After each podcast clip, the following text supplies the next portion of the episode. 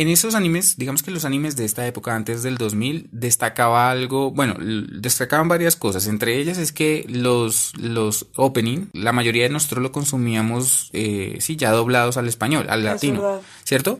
Porque después de los 2000, con, con, digamos que con el auge de la internet, ya uno iba y buscaba y, las series por lo general conservaban sus opening originales, ¿cierto? Pero ¿qué géneros eran los que, los que predominaban en esta, como en esta época antes de los 2000 en, el, en los opening y los ending del anime?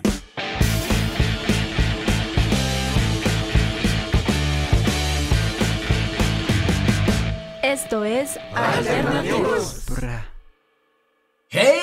Sean todos bienvenidos a este un nuevo episodio de Alternativos. En esta ocasión me acompañan dos grandes artistas, el señor Anderson Sánchez y la señorita Ikabi. Hola chicos, ¿cómo están? Hola. Pues de artista, bueno, pero sí, muchas gracias por la presentación. No, claro, cualquier persona que tenga un oído musical como el de ustedes se puede considerar un artista porque lo que ustedes hacen es maravilloso, así que debería darse un poco más de crédito, señor Anderson Sánchez. El señor Anderson Sánchez ya nos había acompañado aquí en Alternativos con el episodio de Pokémon, ¿lo recuerdan? Sí, claro, claro, un episodio con mucho cariño. Y la señorita Ikabi, que es una amiga de la casa, nuestra músico por excelencia, vino a acompañarnos otra vez a hablar de un tema en el cual se le da muy bien. Entonces, bueno, ¿de qué vamos a hablar? Hoy vamos a hablar de la música en el anime, ¿verdad? En este programa los oyentes van a encontrar algunas referencias sobre los openings, sobre los endings. Vamos a explicar muy bien de qué se trata cada concepto. Vamos a hablar de los leitmotiv, ¿cierto? Y de los original soundtrack de, muchas obras que nos acompañaron a lo largo de, pues, de nuestra infancia, adolescencia, incluso ahora en nuestra, en nuestra época de adultos. Vamos a hablar sobre series que tienen buenas bandas sonoras y que nos abren la posibilidad de conocer otro tipo de música. Entonces, esperamos que el programa nos dé para cubrir la mayor parte, pero Hacemos la salvedad de que si usted, señor o señorita oyente, considera que eh, no, tocamos alguna de las canciones que le hubiera gustado escuchar, entonces, pues nos lo deje ahí en los comentarios. Vamos a hablar de lo que conocemos con respecto a anime, que tampoco es que sea mucho, es decir, aquí hay distintos niveles de conocimiento. Yo me considero un normie, es decir, una persona que ha visto series, sí, pero no tantas, no sé, Anderson, que se considere. ¿Qué es peor que un normie? ¿Un noob? Uh, no, un casual. Mm, bueno, porque yo creí, antes, digamos, cuando estábamos haciendo la investigación, cuando Angelo me dijo que hiciéramos la investigación, yo dije, uy, voy a sacar todos mis conocimientos sobre anime. Y después cuando vi la de ustedes, yo dije, no, yo creo que no voy a hacer más el podcast, pero bueno, aquí estamos. Ale, ¿qué, qué tal se considera para estos temas? Normie. Normi también, no, yo considero que tú eres. No, no, no, no, Aquí la otaku, aquí la otaku es ella. Bueno, he visto mucho anime, la verdad. Ok, no sé si eso tenga que ver con otaku. Para los oyentes que no están relacionados con el término otaku, es la forma como despectiva, diría yo, en que se, en que se refieren a las personas que gustan de, de ciertos, como de cierto contenido en Japón, pero que tienen hábitos sociales bien, bien definidos, bien marcados, como son bastante como. Bueno, ahí, ahí perdón interrumpirlo, ¿no? Ahí hay una cosa en la que de pronto diferimos un poco porque en Japón ya esa palabra no se ve tan despectiva, porque como se ha internacionalizado tanto, esa palabra ya es como cuando le dicen a alguien el geek o el freak. ya no es tan despectiva. Entonces, por eso, digamos, cuando me refería a la señorita Ikabi como taku, no lo decía de manera ah, despectiva, porque voy a esperar el cachetado. no, yo sí quería formar el bonche para... Pero bueno, el punto es que es esa persona que tiene esos gustos como por la cultura occidental, perdón, oriental, si tiene toda la razón, pero en este caso pienso que Ikabi, la señorita Ale, eh, tiene un conocimiento amplio. Pero bueno, ¿Qué es lo primero que recuerdan ustedes que vieron de anime en la infancia? Yo me acuerdo de, de Candy. No creo que se hace Candy realmente. No, no, e, esa no, esa no, sino la otra, la que, ¿te acuerdas? Que era un, como una chica de cabello cortico y mona, ¿se acuerdan? Y eh, ella buscaba una, una flor de los siete colores. Ella, ese opening, me parece, ese anime es como de los 80. Yo no soy tan bohemio, yo no llegué a ver esos. ese anime lo vi a mi mamá. Por eso, imagínate. Estamos aquí con un ancianito. No, no, no es eso. Lo primero que yo tuve la oportunidad de escuchar fue, o sea, de lo más viejo, lo más viejo que yo tengo memoria es Barón Rojo. Barón Rojo. Que era una serie que se te entera, no recuerdo muy bien. Digamos que por esas épocas estaban, por ejemplo, Doraemon, estaban Heidi, que es del 74, está La Abeja Maya. ¿Han escuchado La Abeja Maya? Sí, cuentos de los hermanos Grimm también. Eso es un poquito más, digamos que los, sí, claro, los cuentos de los hermanos Grimm para yo creo que todos los niños en Colombia han escuchado la canción de los cuentos de los hermanos. Mis sueños. Sí, sí, sí. ¿Qué, qué dijo? Ese es de Doraemon. Ah, ok. Ah, no, sí. Ah, de hecho, me hubiera gustado que vieran la, cara, la, la cara que puso Andy porque fue muy Doraemon. Pero bueno, la cosa es que si, eh, lo- los cuentos de los hermanos Grimm eh, empezaron a emitirse en 1987, pero para esa época en Japón ya había salido Dragon Ball. Dragon Ball es de mm, Del 80 y piola. del, El primero, el primero. del 86 es Dragon del Ball. 86, ¿Y a nosotros nos llegó que a finales de los 90? Como a Como a, mediados. como a mediados, como en el 96. Usted ya tenía que tener como 6 Cuatro años, años. por ejemplo. Entonces sí, Dragon Ball, por ejemplo, la canción, el opening de Dragon Ball. Pero ¿qué es un opening? Bueno, un opening es, es esta primera parte, ¿cierto? Como la canción que acompaña una, una secuencia, una animación al principio del programa que muchas veces como que tiene la premisa de lo que va a tratar en sí la historia. Entonces el opening, eh, bueno, ya hablando como, como realmente lo que, de lo de la música y todo esto, entonces pues es una sección musical adaptada a un minuto 30, minuto y piola, en donde se, en- por medio de una secuencia se cuenta o se ve eso, la premisa de, de la historia que, que vamos a ver. Es como una presentación, algo así, ¿no? Como, Sí. Eh, lo- mira, esto es lo que tú vas a ver. Sí, es la canción del acompañado- inicio. Acompañado por las imágenes que muchas veces hacen hasta spoiler de la, de la serie. Sí. Y por o otro que lado, también pueden emocionar. Sí, de hecho la música está como en, en la mayoría de los casos, porque hay casos puntuales, está realizada de tal manera que genere esas emociones, que uno diga, oh, esto acaba de empezar. Y por otro lado tenemos los endings, que son, Pues el cierre. El ending es como, yo creo que lo de lo que más se caracteriza es porque es como una música un poco más melancólica, Sí. ¿no? Que muestra que se acaba el capítulo y muestra esa parte como melancólica de que, "Ay, ahora me toca esperar a la otra semana o ahora me toca esperar a- el día de mañana 24 horas para poder verlo, ¿no? a nosotros nos tocó esperarnos mucho más tiempo, es decir, a nosotros cuando veíamos Dragon Ball, por ejemplo, que el opening era, vamos a buscar, ¿sí? ¿Se acuerdan? Entonces, el ending era con Bulma, pero los capítulos de Dragon Ball eran como que una vez a la semana. Y me parece a mí que, que ese ending me- era algo súper significativo, ¿no? Porque vuelvo y le digo, eh, eh, como que daba la idea o daba el sentimiento de que, ah, sí, me toca esperar hasta mañana y sale Bulma, la lluvia, mirando su reflejo en el espejo, una cosa súper melancólica que hacía que uno estuviese esperando el tiempo y mirando las horas para ver el siguiente episodio. Aparte porque pues por lo general siempre después del ending venía como el... como en el siguiente episodio. Sí, eso. Sí, sí, sí. Entonces como que... episodio. Eso, eso lo reforzaba un poquito más. Sí, es un poquito más entrañable la, la, la cuestión del ending. La animación es un poco más sencilla. Digamos que no hay como tantas cosas. Casi siempre es el héroe mirando a la luna sentado en una roca en una pradera o acostado al lado de, una- de un árbol mirando al cielo Sí. y la canción pasa. O casi siempre es eh, los protagonistas en versión en un colegio. No sé si han visto eso, Sandy. Casi siempre es así. Hay por lo menos uno ah. sí, Inserte en cada serie. Pero bueno, ¿qué otras series eh, recuerdan de esa época? De los ochentas, más o menos, porque en esa época fue que nosotros éramos niños. Sí, pues los digamos que... ochentas? Digamos, yo les, les, les comparto supercampeones, ¿no? Claro, sí, pero no claro, lo vi. O sea, yo casi no vi Supercampeones. No sé, Caballeros del Zodiaco. es Uy, más de acá. Caballeros del Zodiaco tenía un opening muy bueno, que Senki. era, que era el de los guardianes, ¿se acuerdan? Sí, no, ese no. No, ese es muy el, el- el otro, el de Ese era- Ese sí. jóvenes guerreros. Ese era el de, el de castellano, el que era como en español de España. Sí, el, el que usted el- canta, sí, el- ese, ese es el de español. Allá, ¿ustedes sabían que Caballeros del Zodiaco allá en España se llamaba Los Del Horóscopo? Pero, eh, pero, No, es, es- ¿qué? no, es una broma, es una broma. Se llamaba también Caballeros del Zodiaco, eh, pero ellos sacaron su propio, su propio opening, ¿sí? En ese estilo. De hecho, un invitado en capítulos anteriores criticó mucho ese opening. A mí no me disgustaba, pero claro, el que, el que interpretó a Andy, que para eso también los traje, porque como ambos son intérpretes musicales, también sirve para que refuercen un poco esos openings, los que se lo saben. Pero bueno, también ahí después de Dragon Ball vino Dragon Ball Z, Ranma y medio, Yu Yu Hakusho por parte del creador de Hunter x Hunter, que de pronto tocaremos más adelante.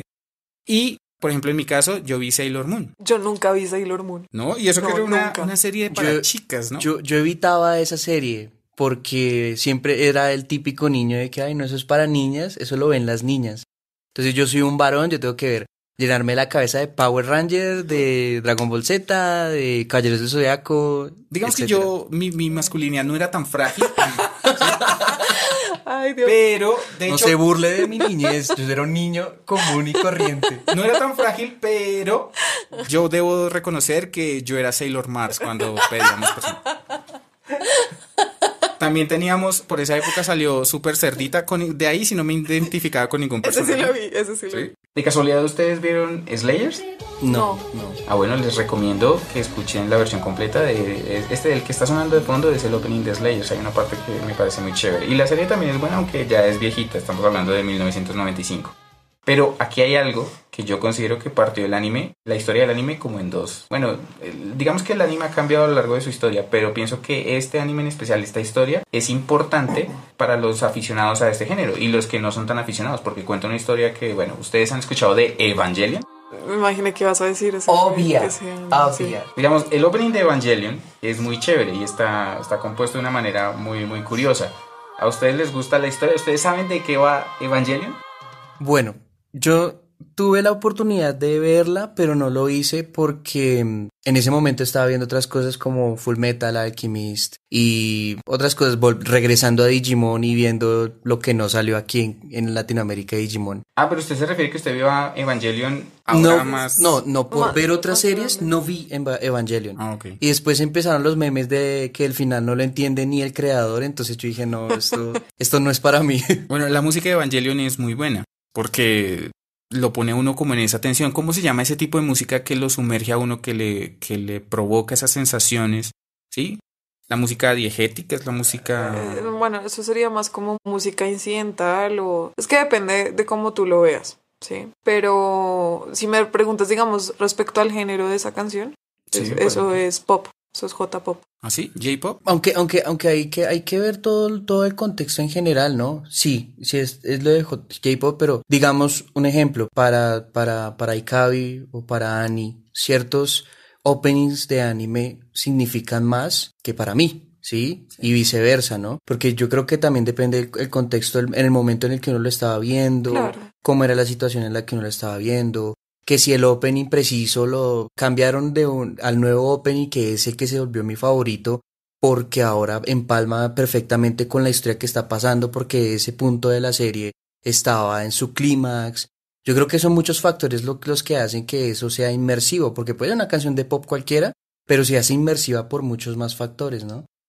Claro, y para retomar ese punto, yo pienso que todo esto es muy subjetivo en términos generales, es decir, la música de la que estamos hablando en este programa son canciones que nosotros a las cuales nos hemos acercado porque depende mucho de la experiencia que hayamos tenido con esa historia.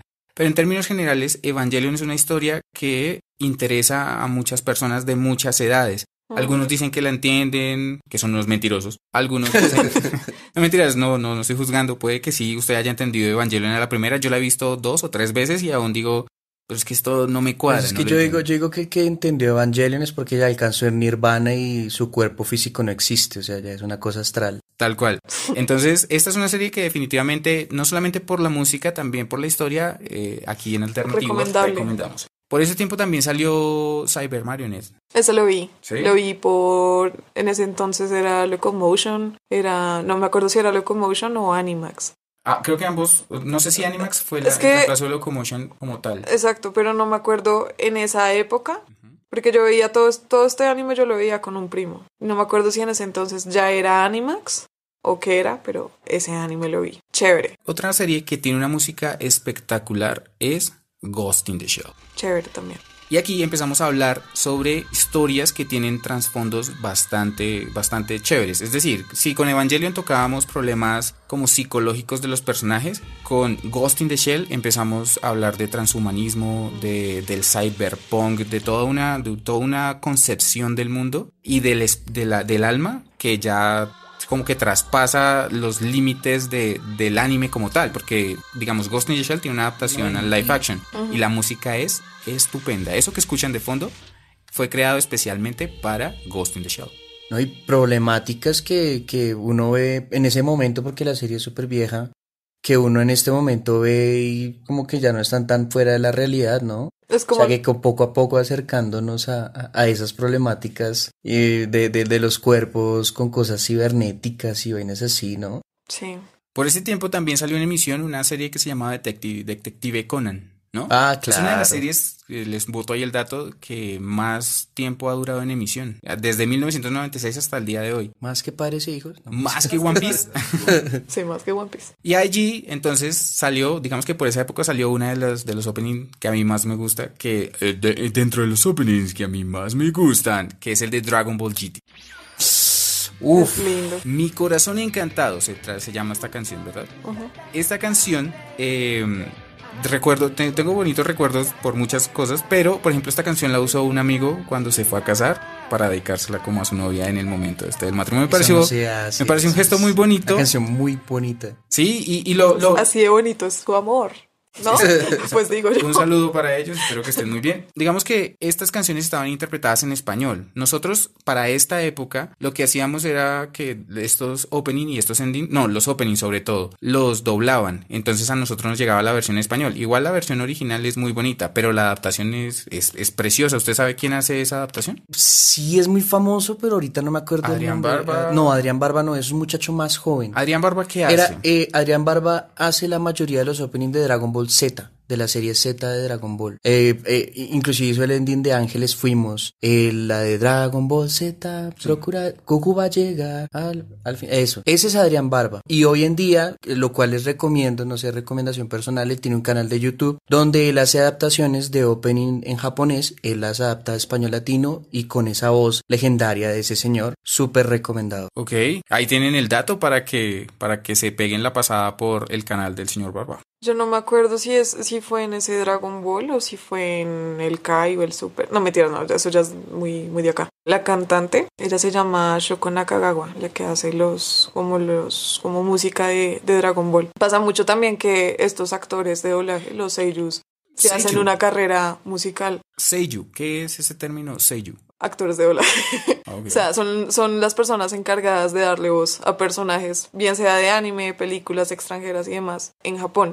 Pero entonces algo que es muy común es que estos actores se hagan carrera musical a partir de, pues, de los personajes que doblan o viceversa. Hay cantantes que los llaman a, ¿Tienes a algún hacer ejemplo? interpretación. Está Shoko Nakagawa, Ah, la, la que mencioné. Estos apellidos me, me producen algo como Kagasawa. Está... A ver, ¿quién más? Eh, Lo impresionante es que Ikabi se lo sabe, o sea... Sí, la chica es increíblemente culta. Yo por ahí Naruto Uzumaki, para de contar, eso es lo más que me sé.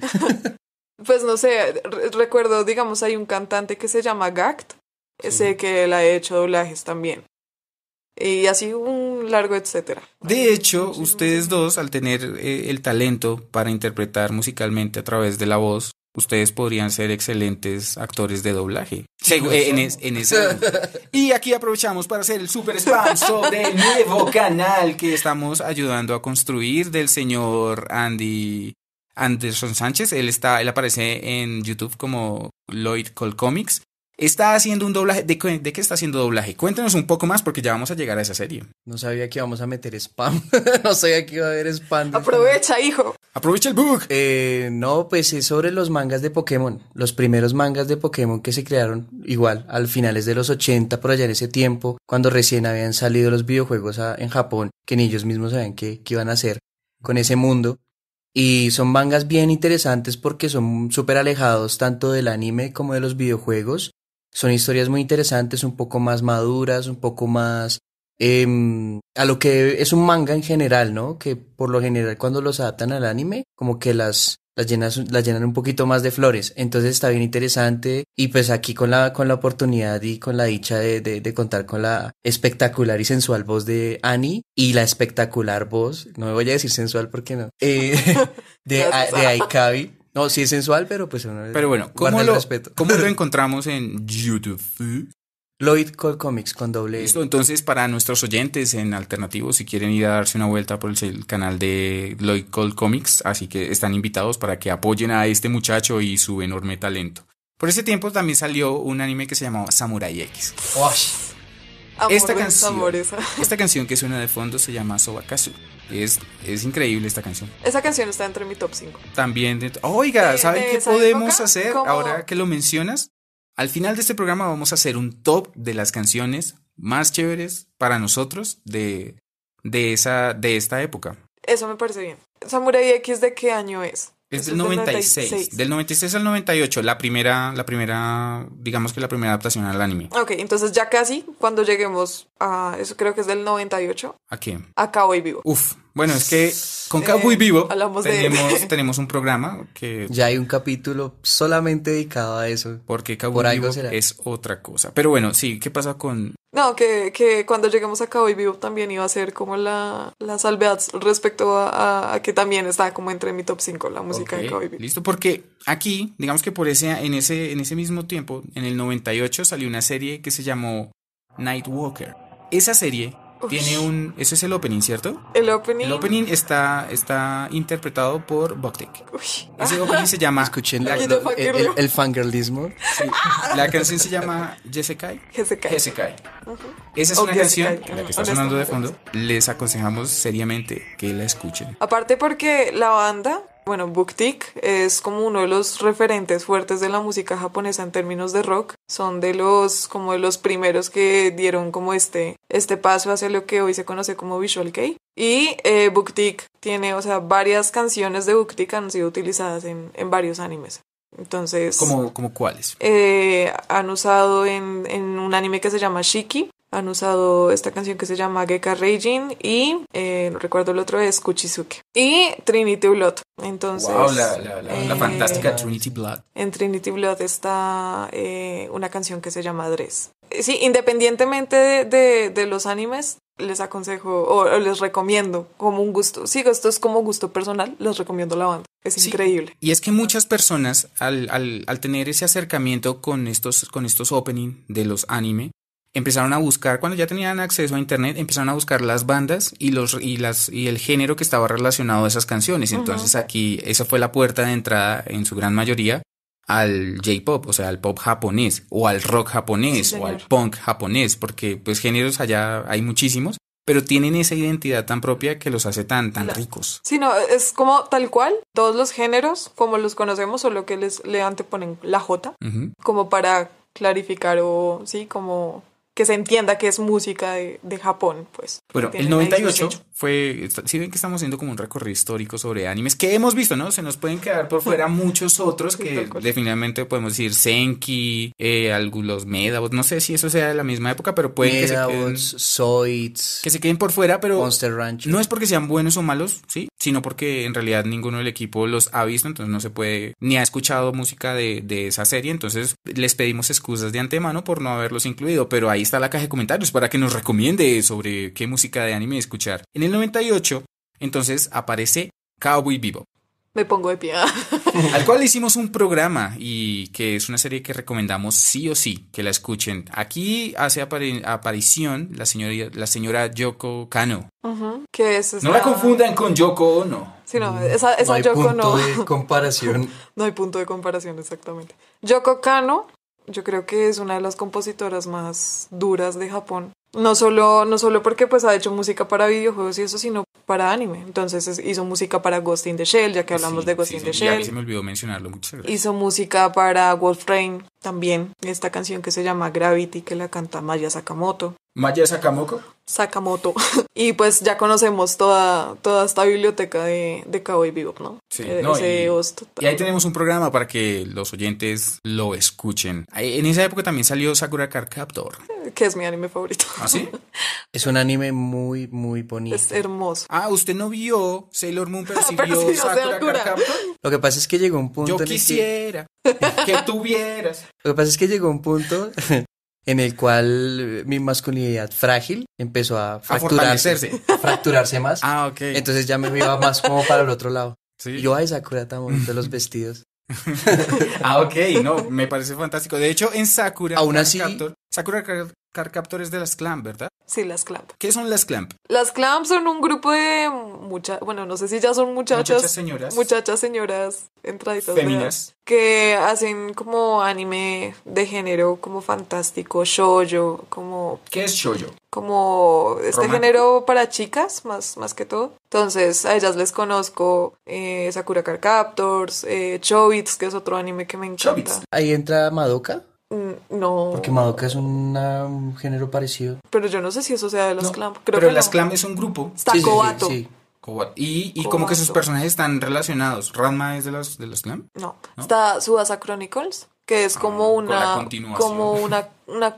Como una versión no sé si rara, no sé si rara sea la palabra, pero es como una historia paralela a Sakura Card Captors. Entonces. Así que aquellos que les gusta Sakura Card Captors, pues, de hecho el trabajo de las Clamp es mundialmente reconocido, así que por ahí no hay pierde. Precioso. Y la música de Sakura Card Captors es preciosa. También está en mi top 5. ¿Ah, sí? ¿Qué más puedes decir de la música de Sakura? Eh, más que, digamos, el opening o. Hay un, un opening que me gusta mucho, que es el 3 me gusta más en japonés. Y eh, algo que le rescato es, eh, es eh, Lost. O sea, el original soundtrack. Cuando hablamos de original soundtrack, ¿a qué nos referimos? Como, bueno, al soundtrack, como la música que acompaña este compilado de canciones hechas, escritas, compuestas únicamente para el programa, para reforzar ambientes, situaciones, etc. Entonces, ahí está. Y bueno, y, tú que eres la fan más acérrima de los tres de Sakura Car Captors, nos cuál era la obsesión de la chica los vestidos por la por Sakura. Usted está hablando de Tomoyo, ¿verdad? Sí. Eh, ahí había algo, eso que le, pues, le hiciera vestidos y le estuviera grabando todo. es, una linda amistad, es una bella amistad. Mm.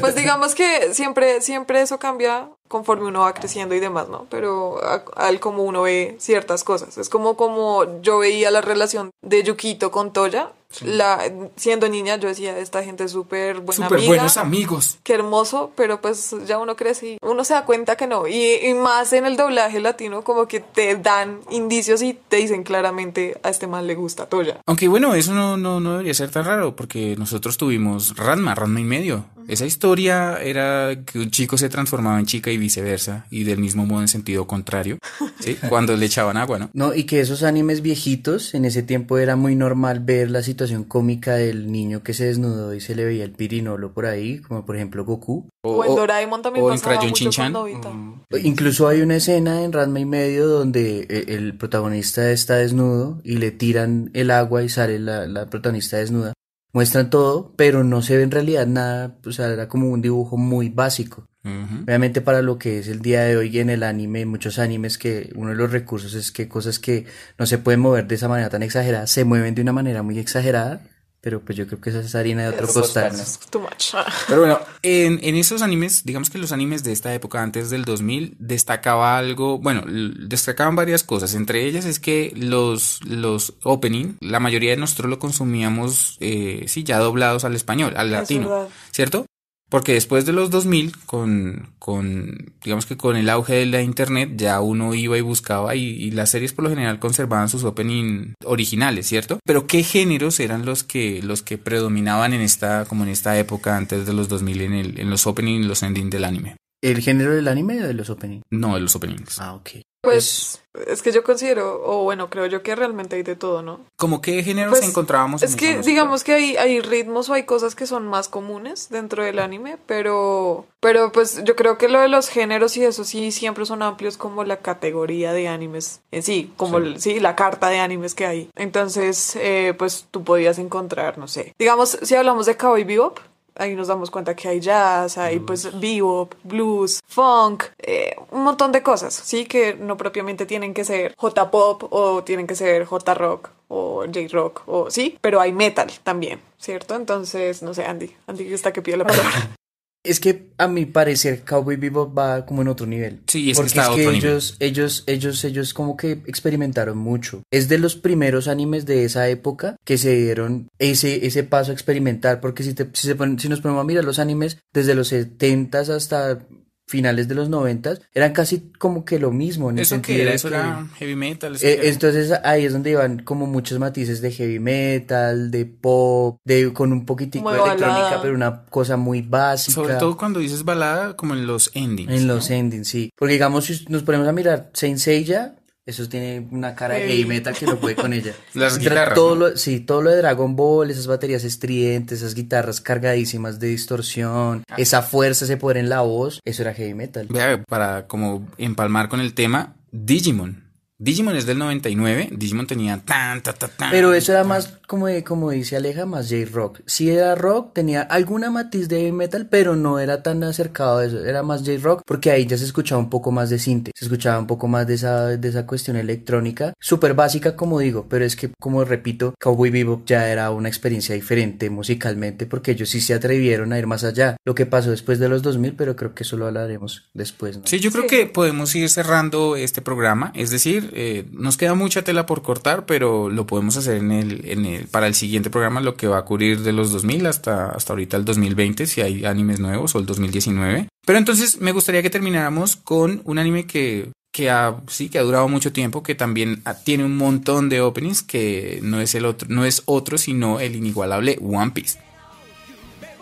One Piece One Piece es una historia fantástica, ¿no? De piratas y, tiene, ha tenido una, pues una duración de 21 años ya, ahorita en este 2020. Se supone que está a 4.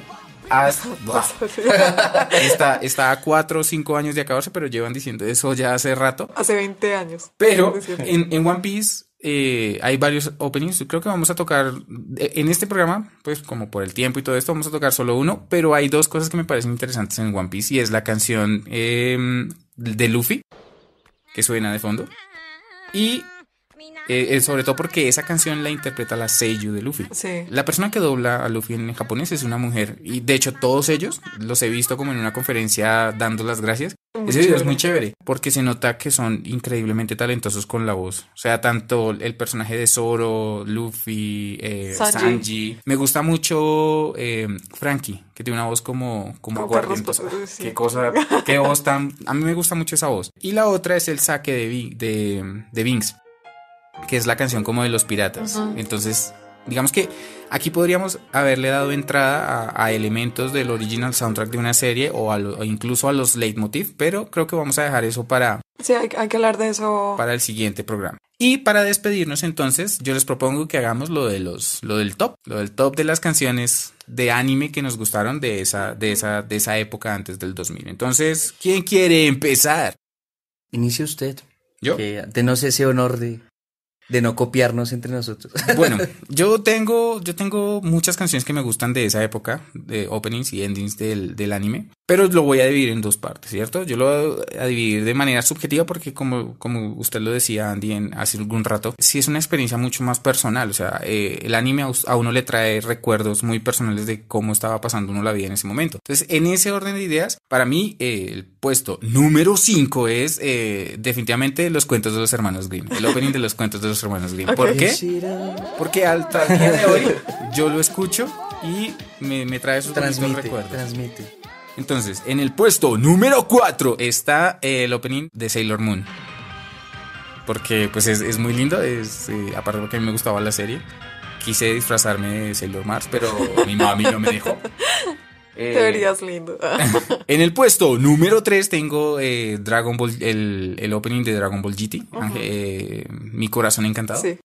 Porque es precioso, digamos que es una, una historia de amor bonita. En el puesto número 2 y el 1, o sea, no me decido bien si... ¿Cuál queda en primero? ¿Cuál queda en primero y segundo lugar? Pero yo diría que el opening de Pokémon y el opening de Digimon para mí son los más importantes. Porque bueno, con Andy compartimos ese gusto por Pokémon. Pero a mí Digimon me gustó mucho en esa época. Y, y la, la, letra de la canción de la, del opening de Digimon es muy linda. Se la recomiendo muy que inspiradora. En realidad es una letra muy inspiradora. A Andy también le gusta Digimon, ¿no? Me encanta Digimon. Yo solamente pude, pues digamos, ver en su tiempo la primera temporada. No me he puesto en la tarea de ver las otras temporadas, pero es una historia muy chévere. Entonces, en ese orden de ideas, digamos que este es mi top 5 de manera muy subjetiva de cómo me hacen sentir cada vez que los escucho, porque a mí se me eriza la... me diría Amparo Grisales. Pero objetivamente, yo tengo otros, otros opening que yo digo, o sea, musicalmente son otra cosa. Y para eso, entonces les voy a comentar cuáles son. Entonces, en el puesto número 5 está Evangelion, el opening de Evangelion. Porque pues me parece que casa con la serie y, dentro de todo lo raro que es, esa historia me parece que está muy bien hecho. Eh, sigue en el puesto número 4 está el opening de Samurai X, que es su acaso. Sí. Porque empieza así como con mucho desorden, pero después la voz de la chica es casi como toda, toda tierna. Me encanta. En el puesto número 3 tengo eh, Nightwalker, el opening de Nightwalker, que es Gesekai de Boptic. Y pues también les recomiendo que lo escuchen. Las, las, la serie no la vi, pero me gusta mucho la canción, es que es muy buena. En el puesto número 2 tengo Ghost in the Shell. Ok. Porque, wow. El intro de, esa, de, esa, de ese opening es, es, fantástico y está construido con muchos elementos culturales que le dan a uno, que le transmiten a uno lo que en términos generales es el objetivo de la serie. Entonces me parece chévere. Y en el puesto número uno, pues ahí sí creo que todo, lo, todo, el mundo lo tiene claro y es el opening de Cowboy taran, El cual hicimos una especie, no sé, como de, como de, como de homenaje en nuestro programa de Cowboy Vivo. Pero bueno, eso es como por mi lado. Ok, listo. ¿Quién sigue? Bueno, sigo yo. Debo aclarar que no tengo un orden específico como eh, la quinta es la peor y la primera es la mejor, porque pues en realidad todas me gustan como por igual. Sí tendré alguna favorita, pero no puedo tener claro ni yo esa parte. Entonces digamos que mm, en el número 5 sería el opening 2 eh, de Capitán Subasa o Supercampeones. Es muy bonito. Top 4 sería el, el opening de Caballeros de Zodiaco, pero la saga de Ragnarok. Cuando están peleando contra los guerreros de. Sí, de, de, de, Odín, de Asgard. Sí, eso, la, la saga de Asgard. Es un opening muy bonito también. Obviamente, pues el primer opening es el, el, icónico, pero ese me gusta mucho.